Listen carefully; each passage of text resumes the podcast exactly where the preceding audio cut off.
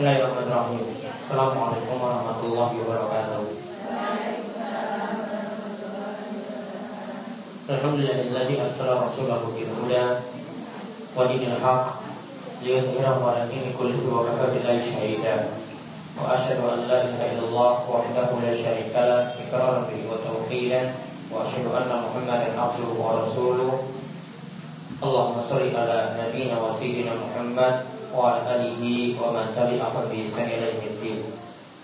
Alhamdulillah baik para jemaah, ibu-ibu sekalian yang semoga selalu dirahmati dan diberkahi oleh Allah Subhanahu wa taala. Kita bersyukur kepada Allah atas nikmat yang telah Allah anugerahkan kepada kita sekalian sehingga pada kesempatan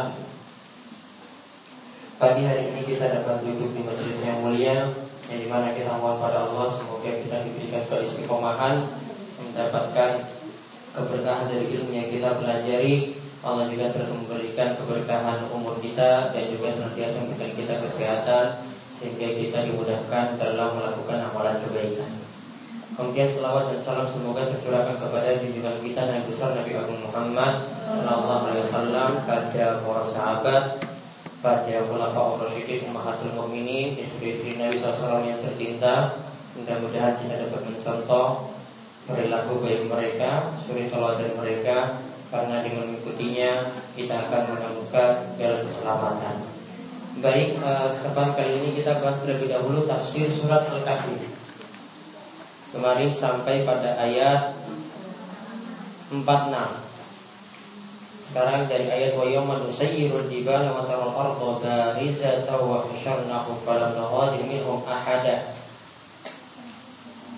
Kita baca sampai ayat 4 eh, ayat 50 Yang kita bahas sampai ayat ke 50 Jadi 47 Wa nusayyiru sampai 50 Ayat sekarang saya tahu A'udzu billahi minasy syaithanir rajim Nusayyirul jibala wa taral الأرض بارزة وحشرناهم فلم نغادر منهم أحدا. وعرضوا على ربك صفا. لقد كما خلقناكم أول مرة. بل زعمتم أن لن نجعل لكم موعدا.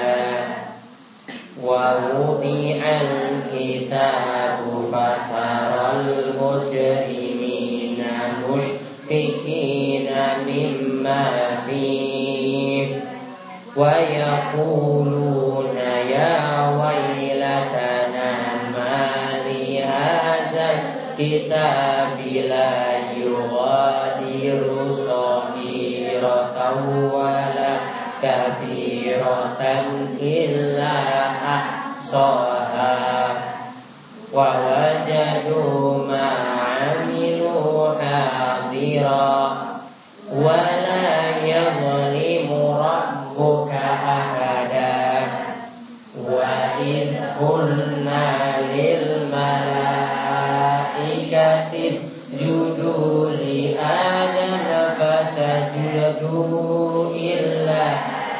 iblis.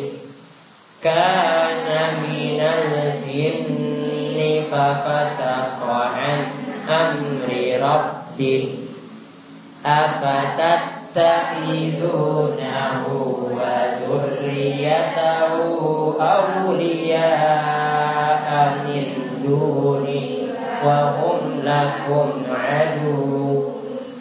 bi بئس للظالمين بدلا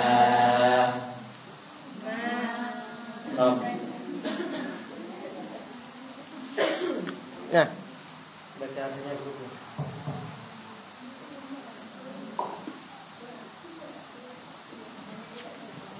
Ya, kita kaji satu ayat, baca ayat arti ayat 47 dulu. Dan ingatlah pada hari ketika kami perjalankan gunung-gunung dan engkau akan melihat bumi itu rata dan kami kumpulkan mereka seluruh manusia dan tidak kami tinggalkan seorang pun dari mereka. Baik. Sekarang kaidah yang berapa? 100 105. Sekarang tafsir surat Al-Kahfi ayat 47.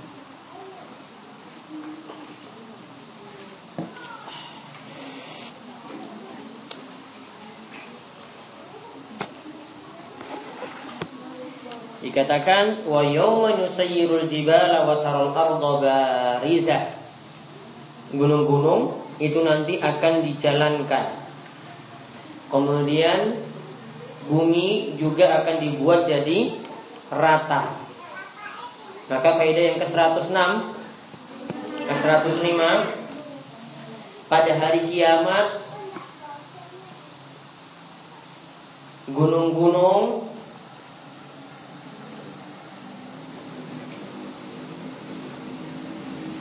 akan dihilangkan dari tempatnya. Gunung-gunung akan dihilangkan dari tempatnya. Berarti Gunung Kidul juga nanti.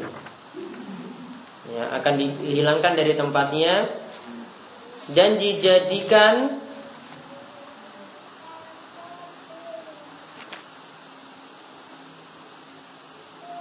seperti bulu yang berterbangan. Dijadikan seperti bulu atau kapas ya yang berterbangan. Jadi nanti akan hilang ini. Hilang jadi tinggal seperti debu saja. Kemudian masih lanjutannya dan bumi dibuat jadi rata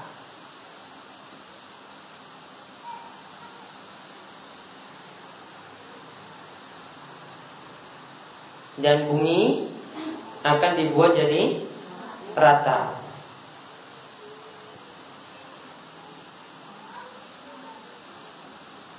Jadi tidak ada lagi bentuk-bentuk lengkungnya, jadi semuanya rata. Kemudian dilanjutkan, kemudian bumi tersebut akan dijadikan tempat berkumpul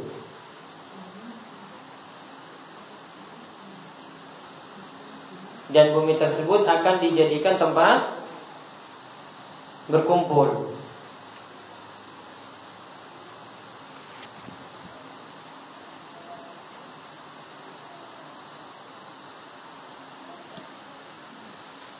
Yaitu dikumpulkan orang yang pertama sampai orang yang terakhir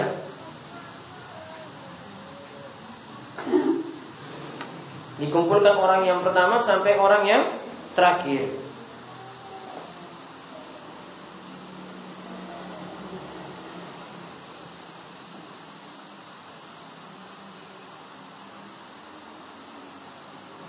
Kan dikatakan selanjutnya wahasyarnahum falam nughayir minhum ahada. Kami akan mengumpulkan kalian dan kami tidak akan meninggalkan seorang pun.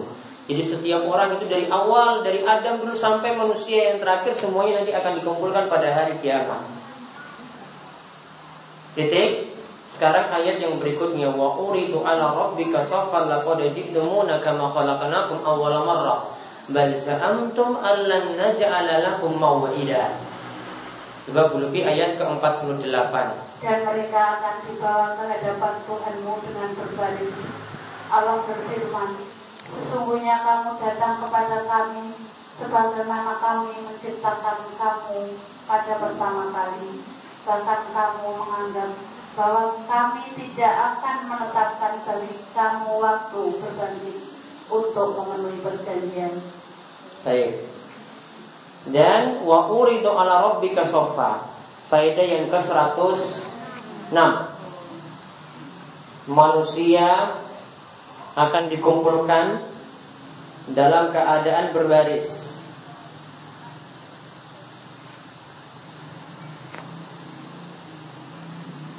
Nah, manusia akan dikumpulkan dalam keadaan berbaris.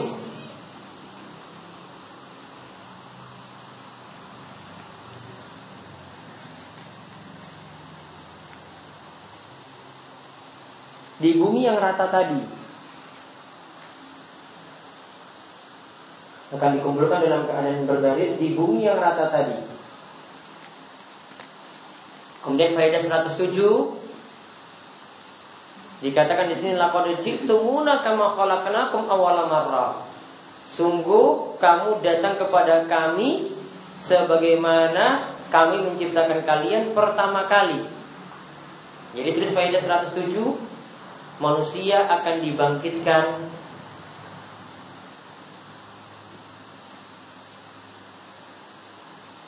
sama seperti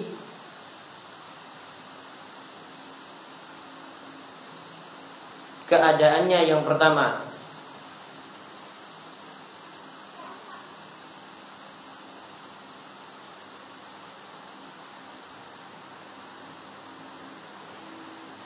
Yaitu tanpa harta.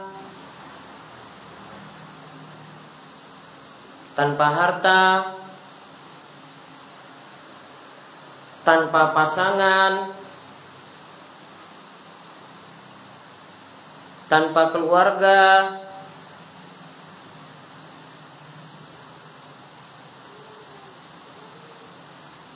yang ada hanyalah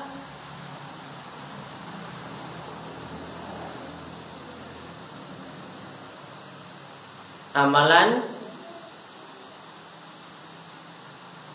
yang baik dan buruk. Yang ada itu hanyalah amalan yang baik dan buruk. Jadi manusia nanti dia tidak bawa harta apa-apa lagi. Karena dia nanti akan dibangkitkan sebagaimana dulu dia diciptakan. Kita ketika hidup itu tidak bawa harta. Tidak bawa motor, tidak bawa mobil, tidak bawa uang Maka ketika dibangkitkan seperti itu pula Yang ada cuma apa? Amalan Yang ada cuma amalan saya nanti akan kita bawa Amalan baik dia akan bawa Amalan jelek juga dia akan bawa untuk menghadap Allah Subhanahu Wa Taala. Kemudian Bal za'amtum allan naj'ala lakum. Yaitu di sini dikatakan ya pada bagian potongan terakhir bahkan kalian menyangka bahwa tidak akan kami menjadikan kalian tidak akan menunjukkan perjanjian itu kepada kalian. Artinya di sini orang-orang musyrik mereka mengingkari datangnya hari kiamat yang ada pembalasan amalan di dalamnya. Faedah yang ke-108 orang-orang kafir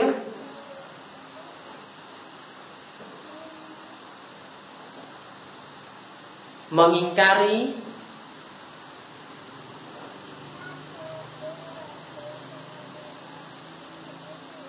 adanya pencatatan amalan dan balasannya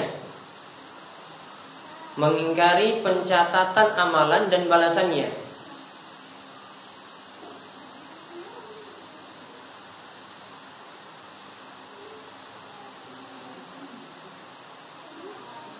Titik. Jadi orang-orang kafir dulu, orang-orang kafir nanti mereka menyangka bahwasanya amalannya dulu itu tidak dicatat. Sama kalau kita di sini di dunia misalnya tidak sholat, tidak mengerjakan ibadah-ibadah, nyangka itu tidak akan dicatat. Keadaannya berarti sama dengan orang kafir yang mengingkari pencatatan amalan tadi. Padahal semuanya nanti akan dicatat. Kita nanti akan bawa amalan baik, akan juga bawa amalan buruk untuk menghadap Allah Subhanahu wa taala. Kemudian ayat yang berikutnya wa wudi al-kitabu fatar al-mujrimina mimma fi. Wa yaquluna ya waylatana ma li hadzal kitabi la yughadiru saghiratan wa la kabiratan illa ahsaha. Wa wajadu ma amilu hadira wa la yazlimu rabbuka ahada. Ayat ke-49 lebih dan diletakkan dan diletakkan kitab catatan amal lalu kau melihat orang yang berdosa merasa ketakutan terhadap apa yang berdosa. Lalu mereka berkata, betapa celaka kami. Kitab apakah ini? Tidak ada yang tertinggi yang kecil yang besar melainkan bersatu semuanya. Dan mereka dapati semua apa yang telah mereka kerjakan tertulis dan Tuhan tidak menzalimi seorang hamba. Maaf, maaf. Kemudian ayat ke-49 Wa wudi al-kitab Mufatarul mujrimina musyfikina mimma fi Dan diletakkan catatan amal Maka orang-orang yang berdosa Itu nanti merasa takut Mimma fi Dari apa yang mereka temukan dari catatan amal mereka Maka faedah yang ke 109 setiap orang akan melihat catatan amalnya. Ya, setiap orang yang berbuat dosa akan melihat catatan amalnya.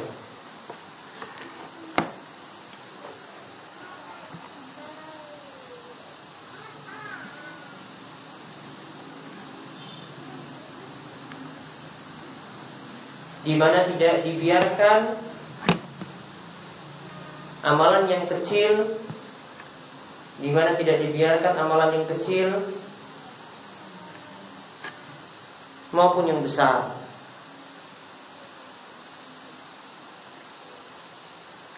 Di mana tidak dibiarkan apa? Amalan yang kecil maupun amalan yang besar, melainkan semua akan dicatat. Melainkan semua akan dicatat.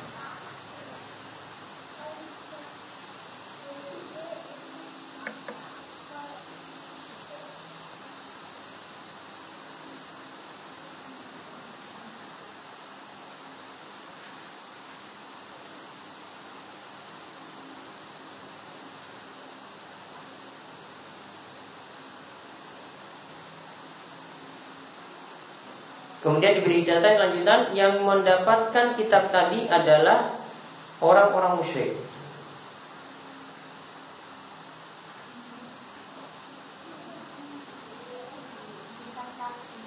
Yang apa tadi? Mendapatkan kitab tadi adalah orang-orang musyrik. Yang mereka takut akan kejelekan yang mereka perbuat. Yang mereka takut akan kejelekan yang mereka perbuat.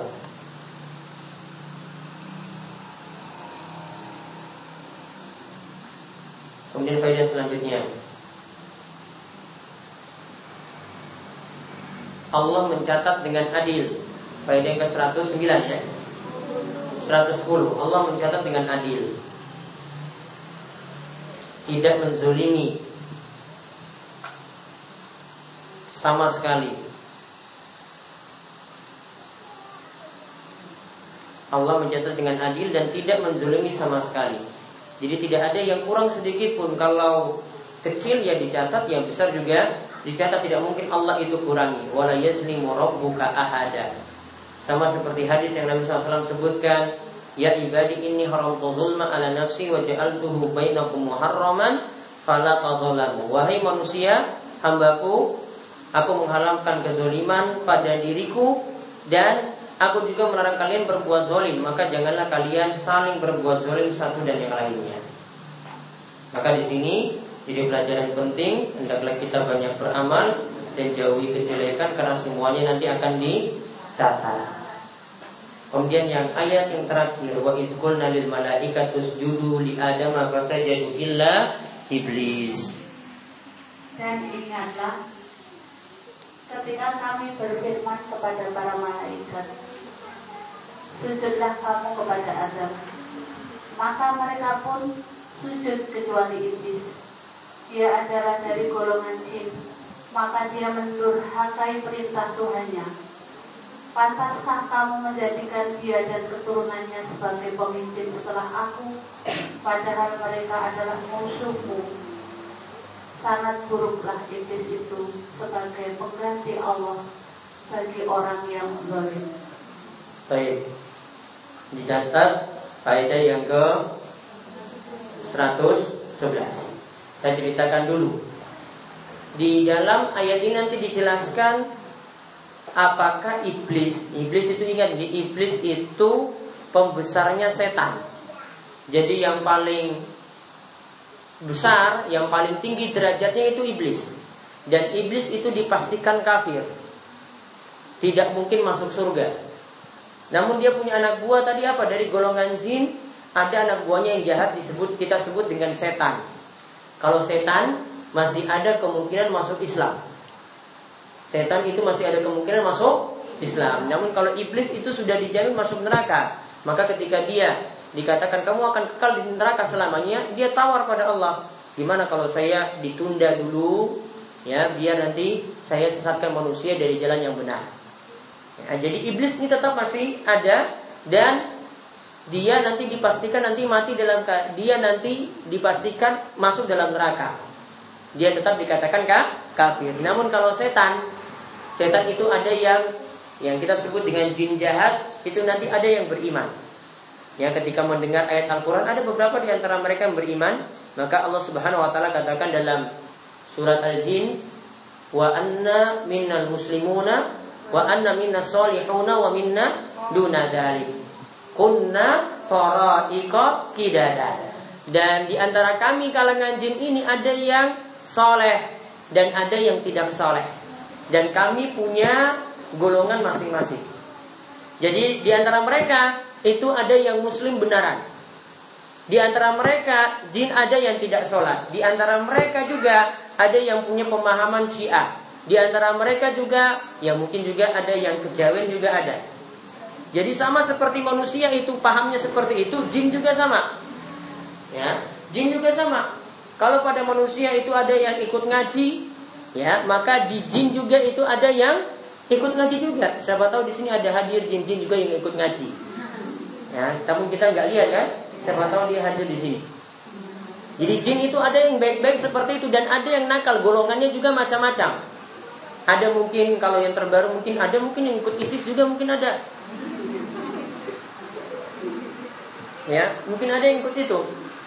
Mungkin nanti ada yang LDI lagi, ada yang ikut Ahmadiyah, ada yang ikut ini lagi, macam-macam mereka punya golongan Ya macam-macam dikatakan tadi kunna iko tidak ada. Kami punya jalan masing-masing. Sama seperti pada manusia pemahamannya macam-macam. Ya, sekarang ini masalahnya iblis ini bagian dari jin ataukah dia itu bagian dari malaikat? Ya, kalau kita lihat dari ayat ini secara tekstual nanti kita dapat ambil kesimpulan dikatakan di sini nanti karena minal jinni yang namanya iblis itu bagian dari jin dulunya. Fafasaqa an amri rabbi. Lalu dia durhaka terhadap perintah rohnya. Berarti iblis itu segolongan dengan jin. Ada ulama yang katakan iblis itu masuk malaikat. Karena dalam ayat yang lain itu disebutkan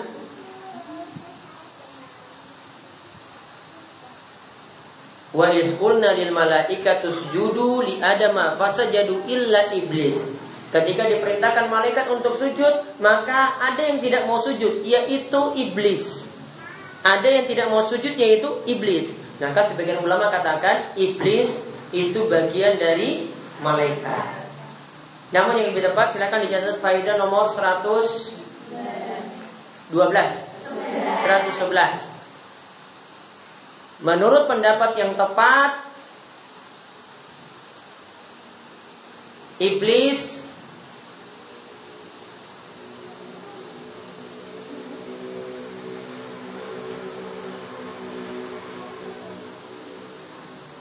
Iblis adalah bagian dari jin. Iblis adalah bagian dari jin. Dengan kalau jin ya berarti ini makhluk gaib ya. Kita tidak tahu wajahnya seperti apa, mukanya itu warna hitam, matanya itu ada atau tidak, punya hidungnya itu bagaimana kita tidak tahu. Ini jin loh. Ya, ini bukan manusia, ini jin. Maka tidak bisa ditebak-tebak kecuali ada dalil. Maka kalau ibu-ibu misalnya mau tentukan jin itu modelnya gimana ya? Tampangnya mancung apa pesek? Matanya itu letaknya di mana? Ya mulutnya itu seperti apa? Ya kemudian jenggotnya itu ada atau tidak? Kumisnya itu kayak Pak Raden atau tidak? Ya kemudian badannya itu gemuk atau kurus? Kemudian apa dia itu berjalan itu mesti terbang atau nginjak ke lantai? Kan biasa di TV kan? Ya harus terbang kan gak nginjak ke lantai kan? Itu dapat dalilnya dari mana? Apa mereka pernah lihat jin? Kalau tidak pernah seperti itu maka tidak boleh menggambarkan sesuatu yang tidak pernah kita lihat jadi jin sekali lagi ini makhluk baik sama dengan iblis sama dengan malaikat. Maka tidak boleh ditebak-tebak. Nah kemudian faedah yang ke 112 Iblis enggan bersujud iblis enggan sujud kepada Adam. Di antara sebabnya karena hasad. Di antara sebabnya karena hasad.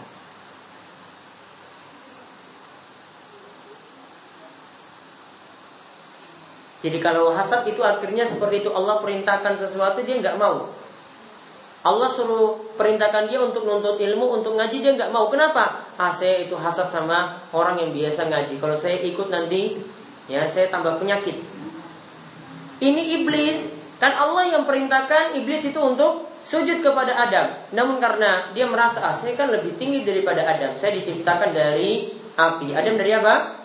Tanah api itu lebih tinggi daripada tanah menurut iblis. Padahal coba kalau api biasanya membinasakan kan? Kalau tanah biasanya kita lihat tumbuh tanaman. Kalau api itu kan biasa membuat hangus. Buang kertas terbakar, buang tanaman terbakar. Namun kalau tanah itu menyuburkan. Namun iblis itu saking sombongnya dia bilang api itu lebih utama daripada tanah. Ini keliru.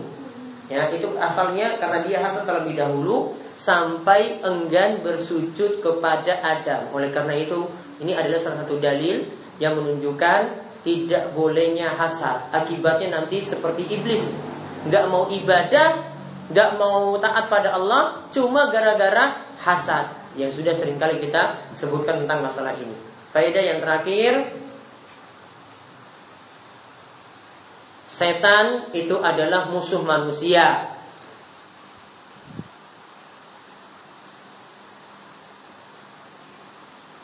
Sehingga tidak boleh dijadikan pemimpin Sehingga tidak boleh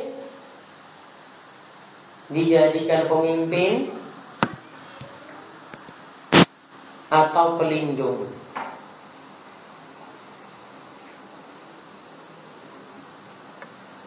Jadi setan juga berarti ditambah lagi dan tidak boleh diagungkan. dan tidak boleh diagungkan. Titik. Contoh misalnya yang mengagungkan itu, ini biasanya para penggemar bola. Ada salah satu klub bola itu namanya Setan Merah. Ya, di bahasa Inggrisnya itu Red Devils. Nah itu biasanya dipakai. Itu ada lambang setannya di sini. Di bajunya, di jersinya itu ada lambang setannya itu dipakai dan mereka sangat bangga sekali ketika memakai baju setan merah.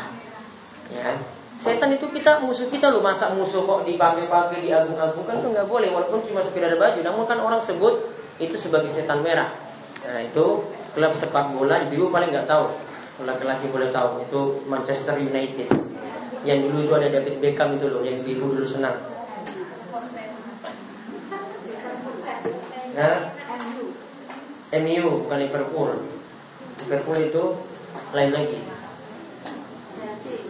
Chelsea. Hafal semuanya bu? Ini calon mantunya juga itu penggemar bola lu.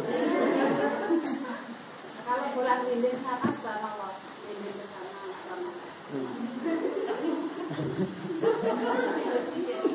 Ya, baik ada pertanyaan? Hmm? Ini soal ada pertanyaan? Hmm.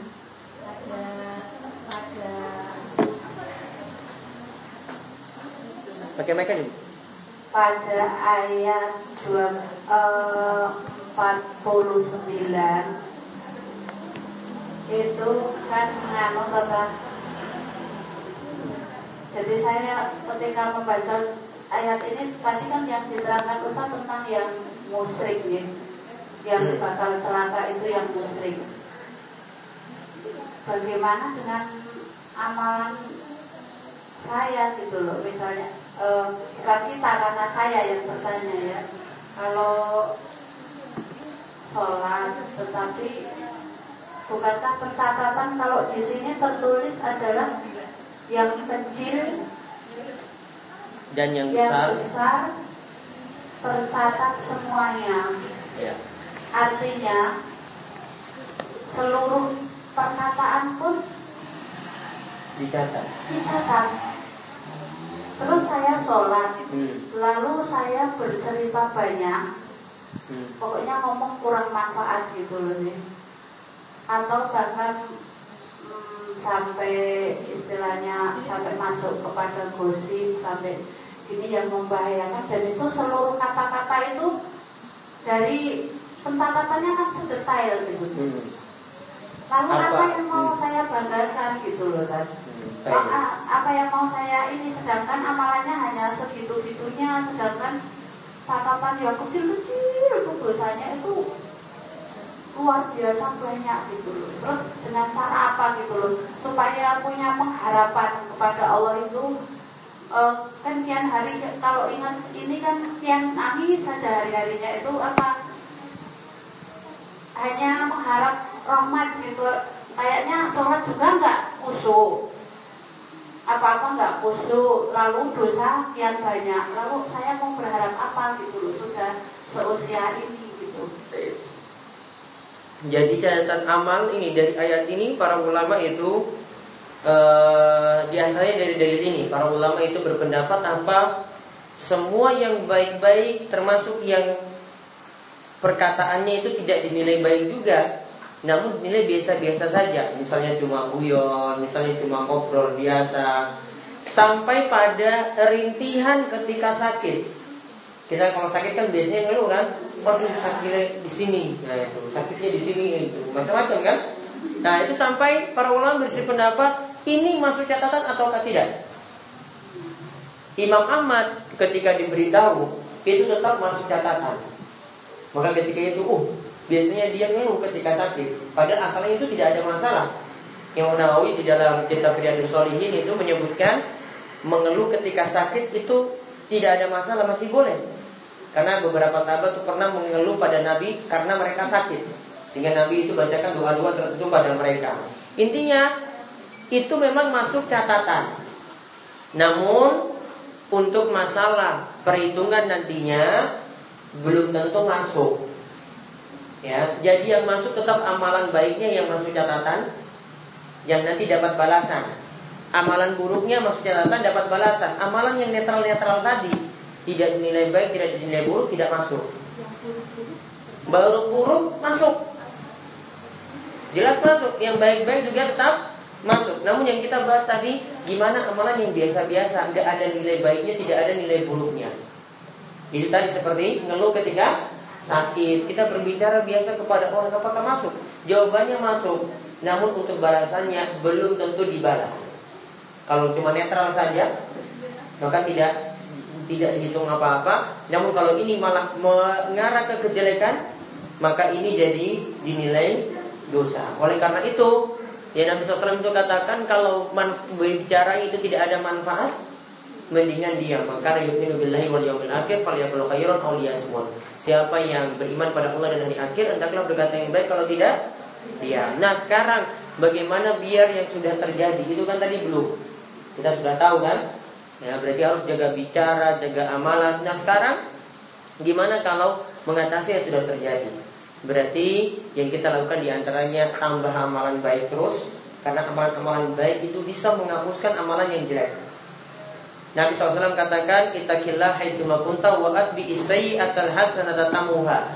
Ya, bertakwalah kepada Allah di mana saja engkau berada dan ikutilah setiap kejelekan tadi dengan amalan baik. Amalan baik ini bisa menghapuskan kejelekan yang ada tadi. Kejelekan ini bisa dihapus dengan amalan baik yang dilakukan. Berarti tambah amalan, amalan-amalan jelek tadi insya Allah nanti dengan izin Allah bisa terhapus. Jadi yang kecil tadi bisa terhapus dengan amalan baik, yang besar juga demikian. Nah kalau mensiasatinya gimana? Kalau yang amalan buruknya itu loh yang banyak. Tapi yang amalan baiknya itu sedikit. Terus hmm. mau berharap apa gitu? Kalau nanti menghadap Allah itu apa maka ya? sekarang tambah amalan terus. Ya tambah amalan terus makin banyak amalan kebaikan itu dilakukan ya itu amalan kejelekan akan terhapus. Apalagi kalau amalan kebaikan ini diniatkan untuk menghapuskan dosa-dosa tadi. Lebih jelas akan terhapus. Cuma sekedar amalan baik saja bisa terhapus. Apalagi kalau niatkan lagi saya mau amal baik terus amal baik terus nambah terus biar yang jelek dulu terhapus.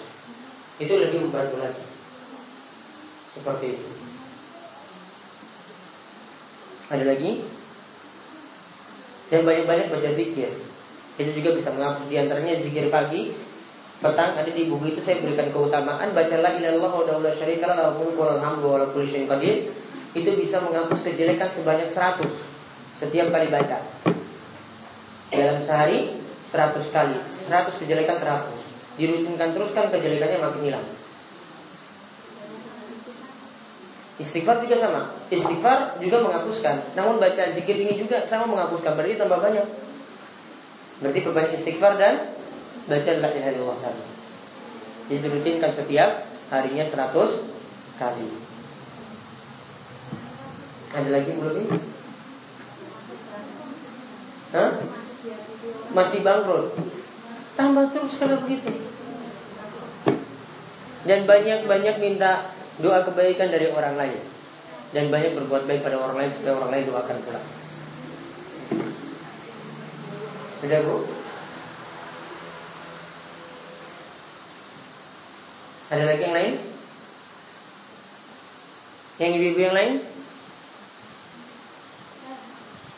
Anissa? Ya. Ya kemarin saja waktu nggak ada saya ibu banyak yang tanya loh. Iya. Saya dengar dari telepon kemarin. Ya. Hmm. Ya. Penyindir. Nyindir kayak gimana? Orangnya nggak ada. Nggak ada ya berarti bukan oh, hasad. Apakah masuk hasad atau tidak? Hasad itu masalah hati kita tidak tahu.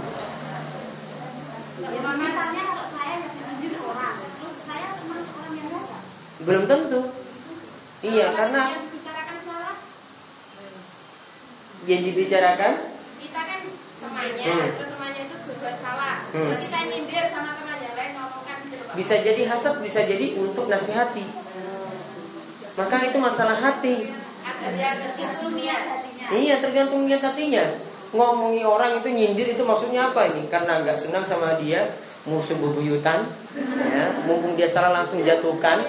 Bisa kan? Bisa. Ada yang niatnya baik. Kalau niatnya baik itu biasanya pelan-pelan, ya, ngajak dia sendirian, terus ngobrol. Itu tadi nggak boleh seperti itu. Iya, itu caranya nasihati seperti itu. Namun kalau nyindir itu kebanyakan ya, niatannya itu jelek. Ada lagi. Saya kira nyindirnya kayak nyindir para pelawak itu. Kalau nyindir para pelawak itu jelas itu bahaya. Ya kan ada pelawak yang mati kan? Ya, makanya jangan niru-niru kayak gitu. Kayak elek nanti. Ya kan, itu sampai dilaporin loh itu sama ke KPI itu punya kesalahan banyak itu nyinggung orang terus, nyindir orang, bukan nyindir lagi nyinggung, ngece, rendahkan.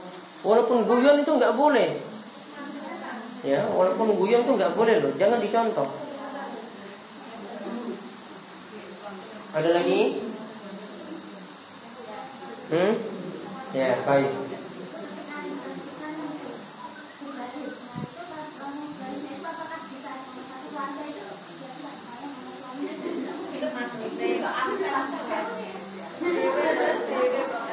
Nanti kalau masuk surga nanti bareng-bareng.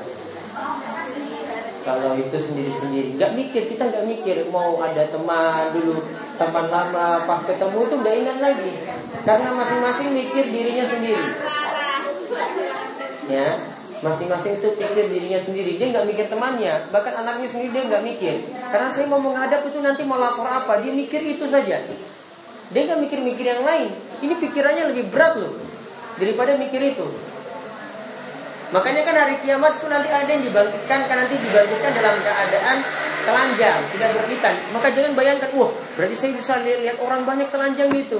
Gak mungkin kamu mikir-mikir kayak begitu. Tidak ada pikiran untuk yang lain seperti itu, tidak ada.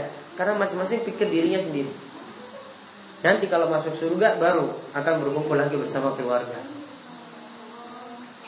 Tapi jangan punya cita-cita ya Allah kalau suamiku kok elek kayak gini nanti kalau di surga saya jangan ketemu dia nggak mungkin karena nanti juga jika punya cita aduh kok saya dapat suami jelek kayak begini gitu ya, kalau dia masuk surga ya tetap akan ketemu nanti jangan jangan doanya kayak gitu ya. Nanti ada yang doanya ya Allah di surga saya jangan ketemu suami saya lagi cari bidadari aja cari apa pangeran yang lebih ganteng cakep ya. Jangan punya cita kayak gitu. Hah? Ya meskipun beda. Meskipun beda. Iya. Siapa tahu suaminya kan nanti jadi ganteng lagi di ini lebih ganteng daripada sekarang. Sekarang kan mungkin karena kena proyek jadi hitam, panas terus ya, hitam kayak gitu. Ya kira belum tentu. Ya karena ada ibu-ibu Jakarta yang berdoa kayak gitu. Pernah lapor sama Ustadz dia, gimana Ustadz saya doanya kayak gini. Ya, ya Allah, mudah-mudahan di surga saya gak ketemu suami saya lagi. Waduh, kejam sekali itu. Ya. Dia kayak gitu ya, belum dia. Nah, ada lagi. Kalau jika seandainya kalian itu ingat apa gitu, saya pernah baca ingat apa ya?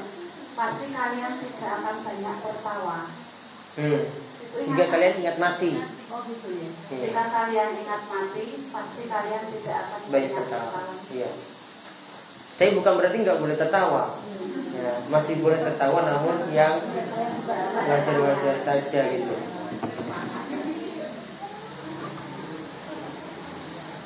Ada lagi sambung? Ya. Kelas sudah ya kita bahasa Arab. Ahlan wa sahlan. Baik.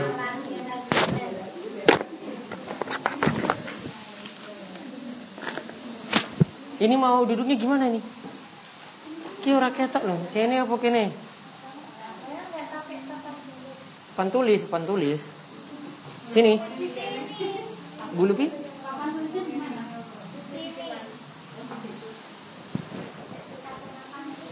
Ya, buka buku dulu murojaah. Hmm.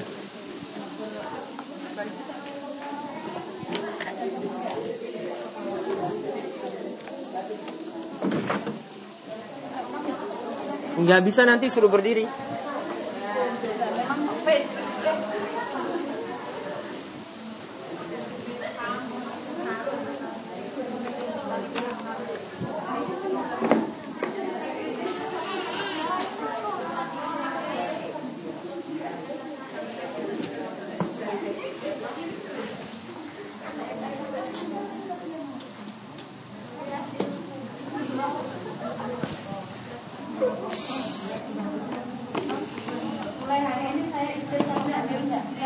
Nggih.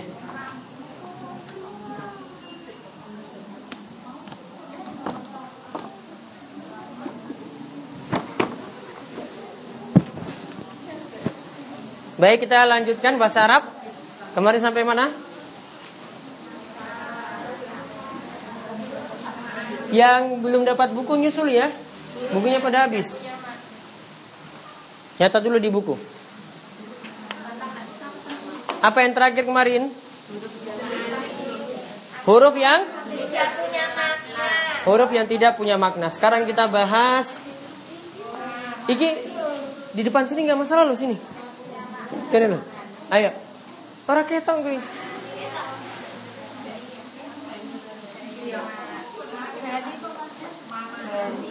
Mabani. Baik. Saya tanya dulu kalau begitu.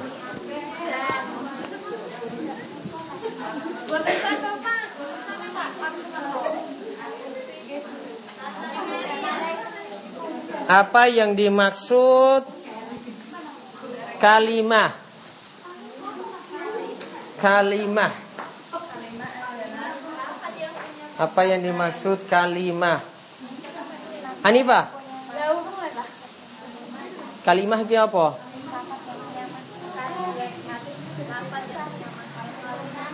Hmm?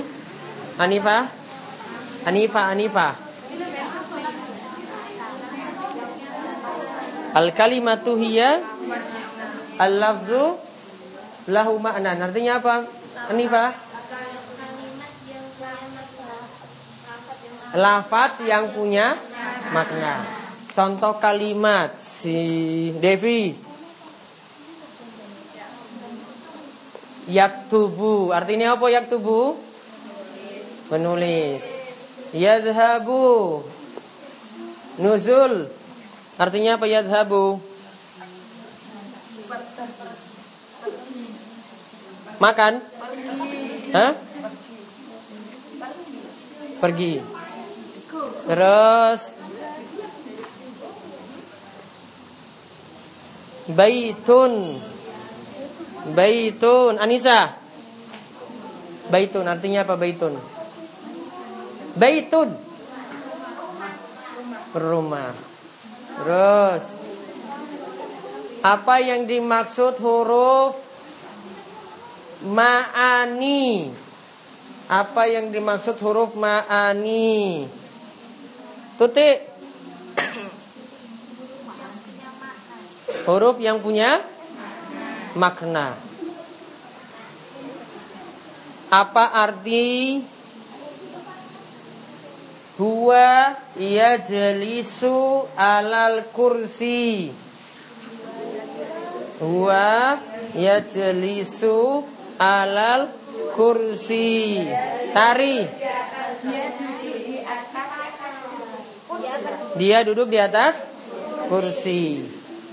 Apa arti? Aliyun maridun. Nuri.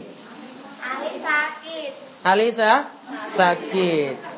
Apa arti Ahmadu Ghaniyun? Mbak Maria? Ahmadu Ghaniyun. Ghaniyun itu apa? Ghaniyun? Hah, Mbak Maria?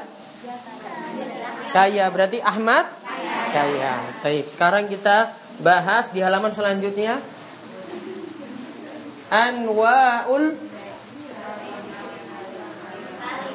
al-kalimah.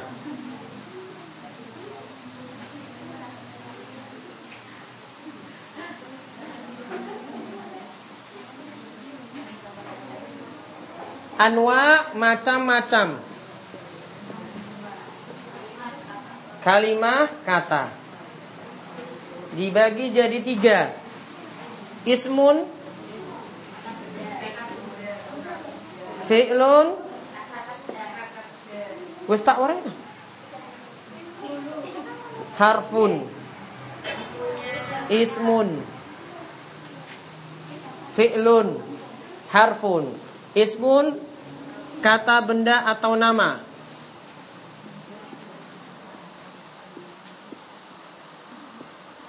Fi'lun kata kerja Harfun ya huruf.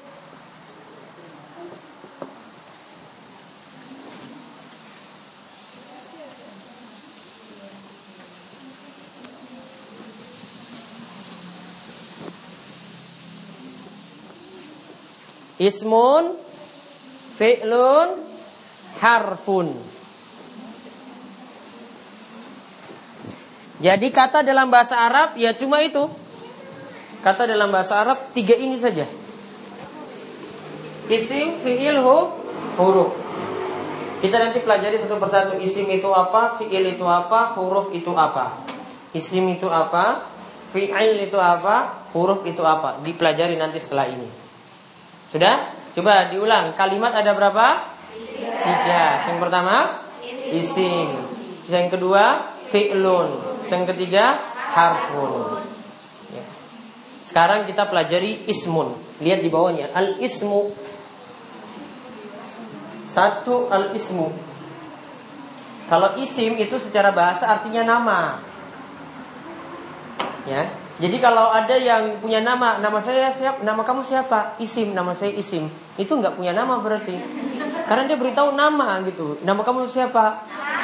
Nama, nggak pas.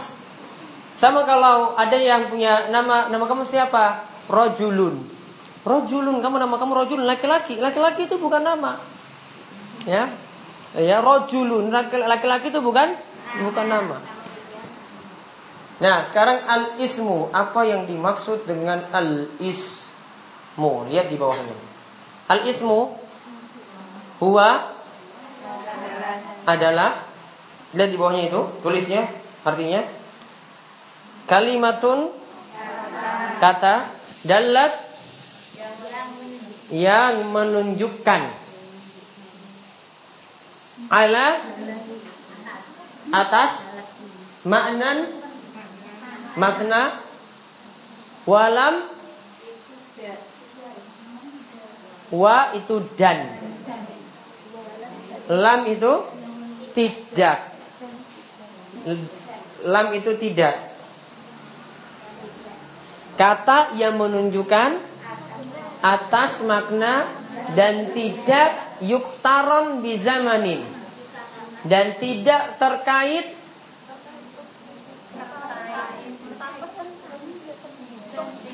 dan tidak yuktaron.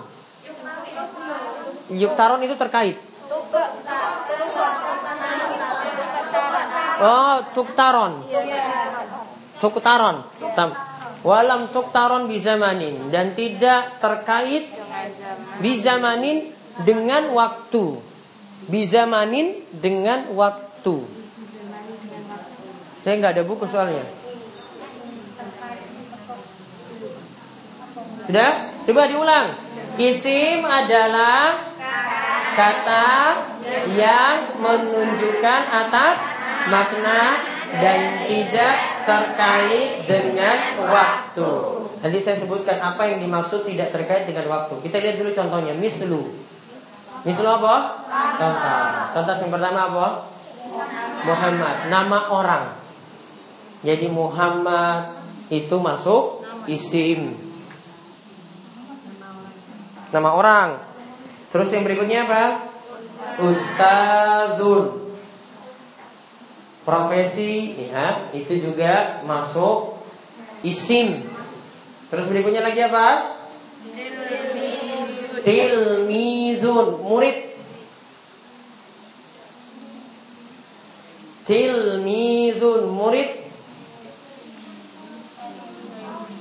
Terus apa lagi? Hah? Khailun kuda. Khailun kuda.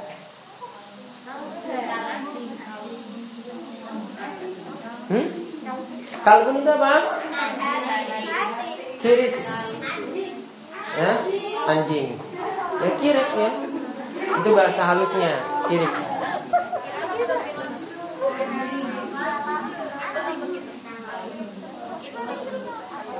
Tapi jangan umpat dengan kata itu Anta kalbun Nah ini sudah Sudah kalbun Kitun. Kucing. Apa tadi? Hinzir. Hinzir babi. Kitun kucing. Bisa juga hurairah ya. Hurrah. Hurratun ya. Itu juga kucing. Kucing punya berbagai macam nama. Kitun apa? kucing. Ya. Terus apa lagi selanjutnya? Daftar buku tulis. Terus apa lagi? Misamun apa? Pensil. Terus apa lagi? Toba sirun. Apa toba sirun? Papan tulis.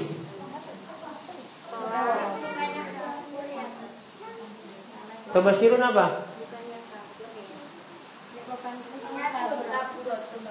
Saburatun itu apa? Nah, Tobasirun berarti ini salah. Tadi apa? Kapur tulis berarti.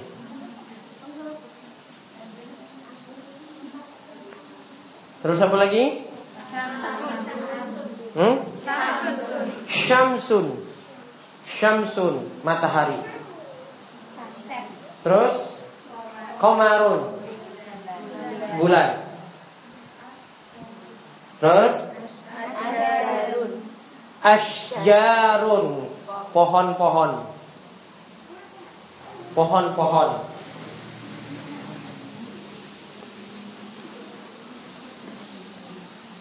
Udah? Tadi lihat contohnya semuanya. Mulai dari Muhammad, terus Ustaz, terus Tilmizun, lalu? Khailun, Kalbun, Kitun, terus? Daftarun, lalu? Mirsamun, Tobashirun, Syamsun, Komarun, Asjarun. Semuanya itu benda kalau tidak nama orang. Kenapa di, dikatakan tidak terkait dengan waktu? Karena yang namanya pohon tetap namanya pohon dulu itu pohon, sekarang pohon, nanti besok juga pohon. Namanya Muhammad tetap yang dulu itu Muhammad, sekarang namanya Muhammad, besok juga namanya Muhammad. Maka tidak ada kaitan dengan waktu. Jadi tetap sama. Beda nanti dengan fiil. Nanti akan kita bahas berikutnya. Nah sekarang ini di bawahnya alamatul ismi. Tanda-tanda isim. Hia yaitu alamatul ismi hia yaitu tanda-tanda isim yaitu alamat itu tanda-tanda ya. Alamat itu tanda-tanda. Maka kita sebut alamat karena itu akan menunjukkan tanda kita itu tinggal di mana. Isim ya isim ya yaitu Ada empat tanda isim Satu Al-Qabdu Al-Khafdu Di kasrah Huruf Terakhir. Maka setiap kata yang bisa di kasroh huruf terakhir dia masuk isim. Contoh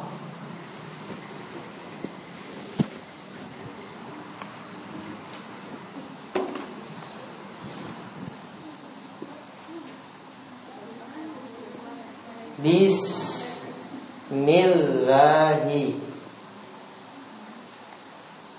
Irrahmanirrahim.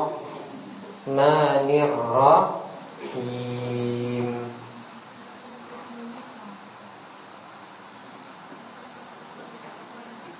Lihat. Huruf terakhirnya kasroh Ini juga kasroh Ar-Rahman ini kasroh Ar-Rahim ini kasroh Maka ini isim Karena huruf terakhirnya kasroh Ini juga isim, ini juga isim, ini juga isim.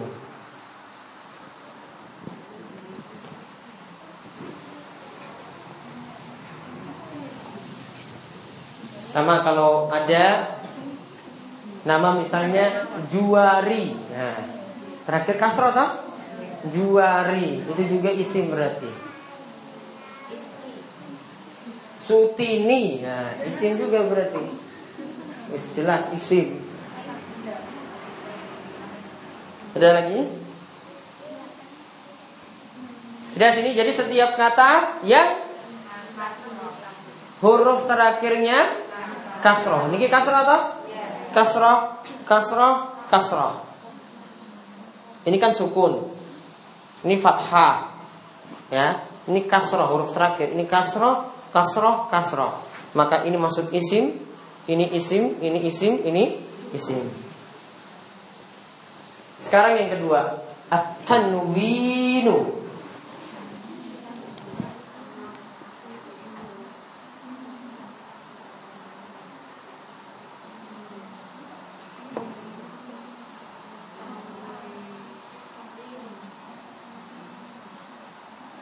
Bisa ditanwin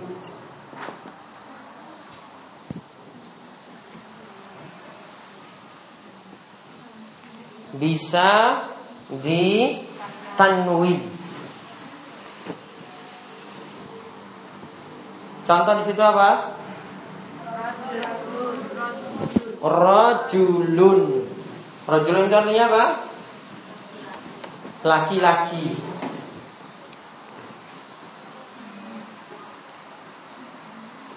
Rojulun. Ingat ya bentuknya ini asalnya Ini dari kata rojulu. Plus nun yang disukur,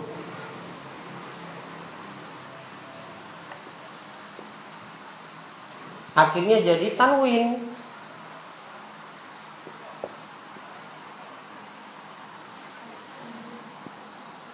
Akhirnya jadi tanwin. Itu ada nun yang disukun yang digabungkan satu kata. Maka setiap kata yang ada tanwinnya, ini ini kita tanwin nggih? Setiap kata yang ada tanwinnya, rojulun, rojulan, rojulin, masuk isim. Contoh berikutnya apa? Imro'atun, perempuan. Itu juga masuk isim. Contoh berikutnya lagi. Waladun. Anak laki-laki. Terus Bintun. Anak perempuan. Waladun masuk isim Bintun juga masuk isim Karena bisa ditanwin. Jadi setiap kata dalam Al-Quran Kalau ketemu ada tanwinnya Berarti masuk isim Sudah? Terus sekarang yang ketiga. Al alifu wal lamu. Al alifu wal lamu. Al alif itu apa? Yo alif.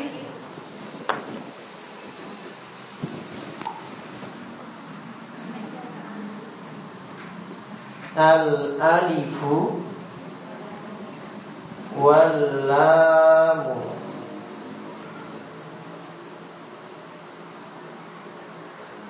Yaitu maksudnya ini loh Alif Lam. Contoh. Al. Baitu.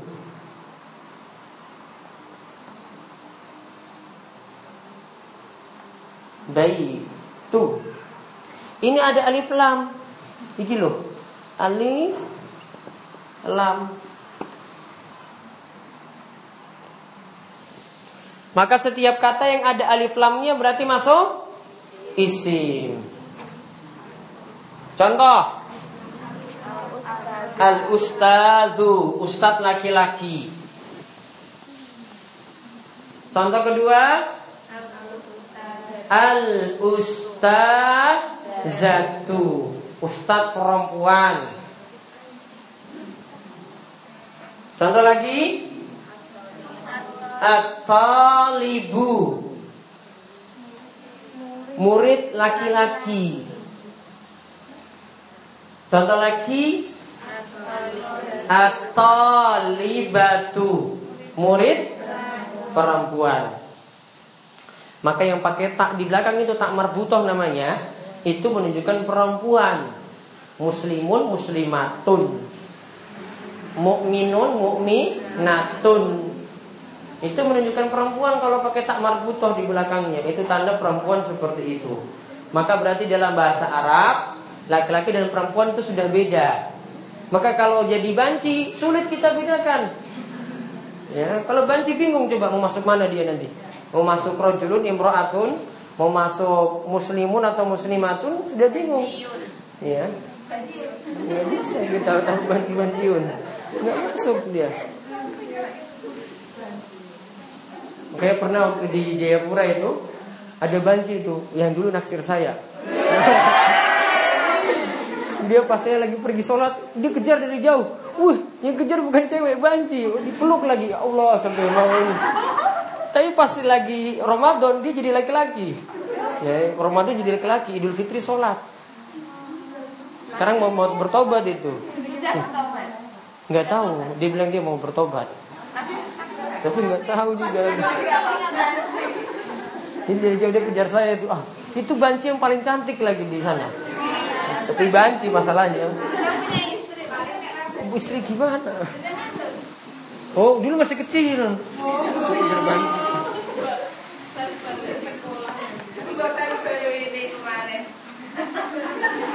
Gak ketemu ya. Kalau ketemu saya suruh dia tobat itu.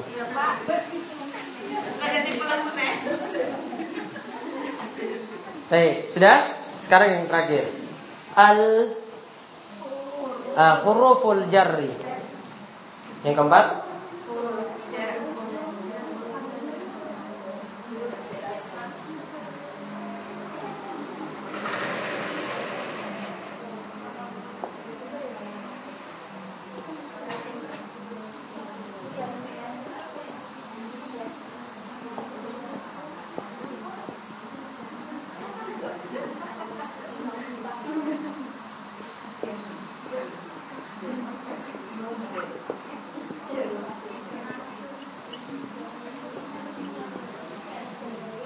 Huruf jer maksudnya didahului huruf jer. Jadi kalau ada suatu kata didahului huruf jer, maka dia masuk isim. Apa huruf jer? Nanti kita lihat di bawah itu ada contoh. Contoh. Nanti besok baru kita belajar huruf jer secara lengkap.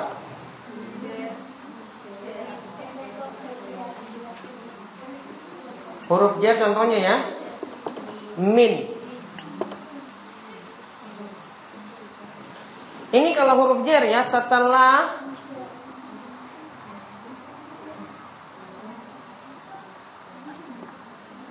huruf jer biasa berharokat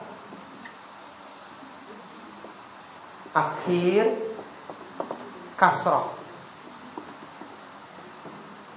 Contoh minallahi ini loh kasroh ini karena ada huruf jer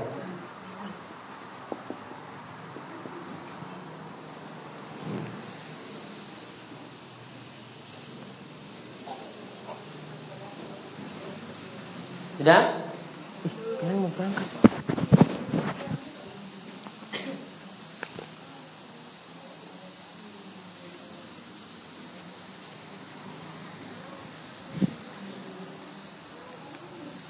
Yang kedua itu apa namanya?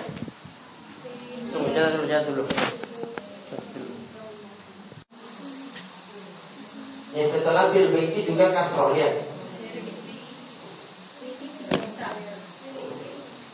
Ada fi ini tau ini huruf jer. Setelah al baiti kasroh. Nah, berarti al baiti masuk i isim. Karena di depannya ada huruf ya. Contoh lagi di bawahnya ilal ilal mas? Jidi.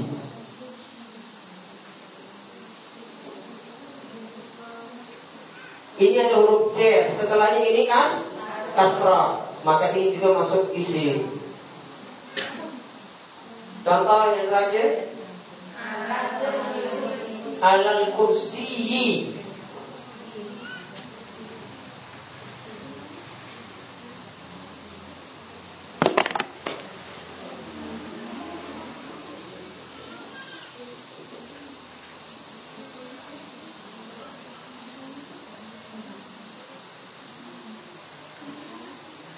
Ya, ini ala juga huruf j. Setelahnya ini kasroh.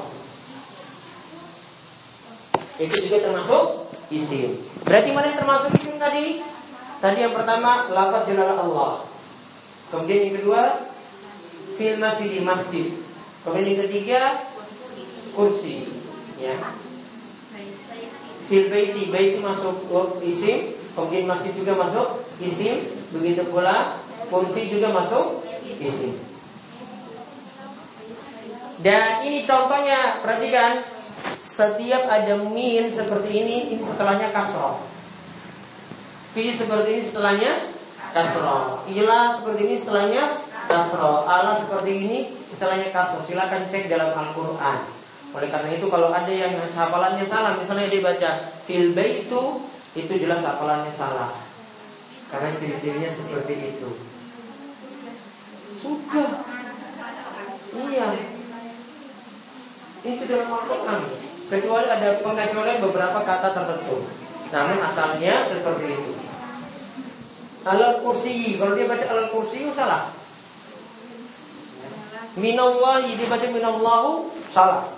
Jadi dapat tebak hafalannya salah di situ. Sudah? Ada pertanyaan? Siswa? Iya, iya.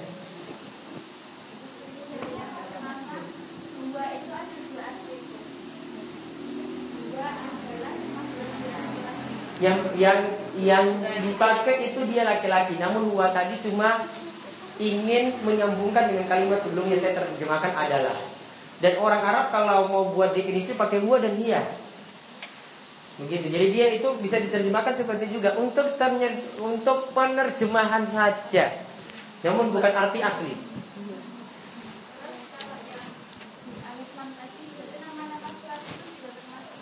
Nama-nama surat termasuk isim al-insan, al-mudassir, al-muzammil, al-infitar, an-nabat, an-naziat, al-ikhlas, an-nas, al-falak, ya. Masuk isim. Min.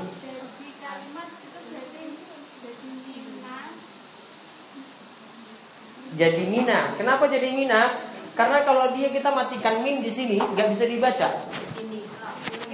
Nggak ada mini itu nggak ada mini, nggak ada. Min min apa? Ini sukun, ini juga sukun. Sehingga salah satu harus dihidupkan biar bisa dibaca. Dihidupkannya gimana? Dihidupkannya lihat orang Arab nyebutnya itu mina bukan mini. Jadi mini nggak ada mini. Ya, ada lagi?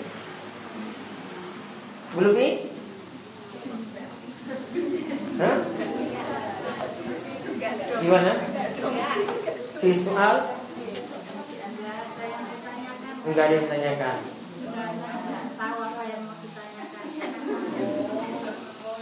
Enggak tanya itu bisa jadi sudah paham Alhamdulillah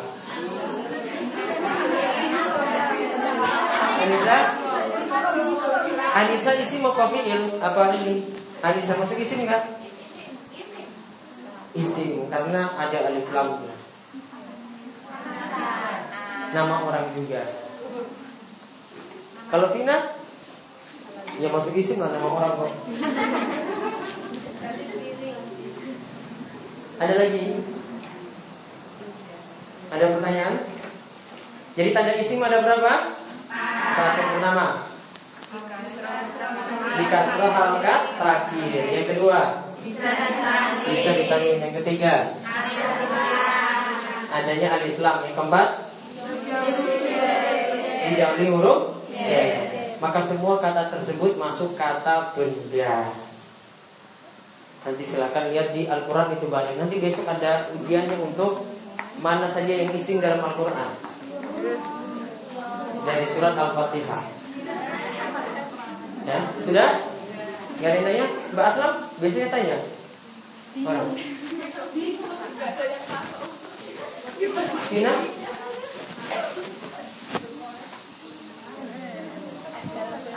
dalam huruf itu sama dari diterjemahkan huruf jar. Oh, maksudnya persamaannya ada? Enggak ada. Tidak ada persamaan. Huruf jar, huruf jar, enggak ada persamaannya dalam bahasa Indonesia. Huruf jar itu artinya membuat kata sesudahnya jadi kasroh. Itu disebut huruf jar, membuat kata sesudahnya jadi kasroh.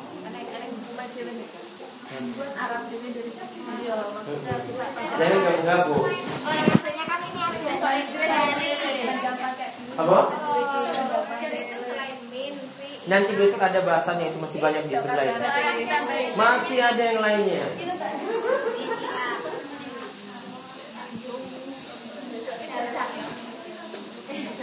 Punya pikiran.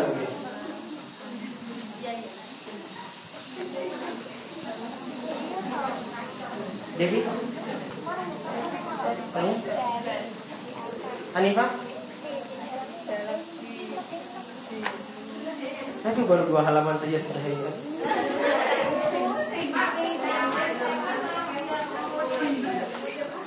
ya, sudah. Nanti besok kita ketemu lagi. Iya, nanti kalau belum bisa nanti diulang terus sampai paham. Ya kita cukupkan kita tuh kalian doa kafir majlis monggo. Subhanakallahumma wa bihamdika asyhadu an la ilaha illa anta astaghfiruka wa atubu ilaik. Assalamualaikum warahmatullahi wabarakatuh. Ya pengumuman nanti insya Allah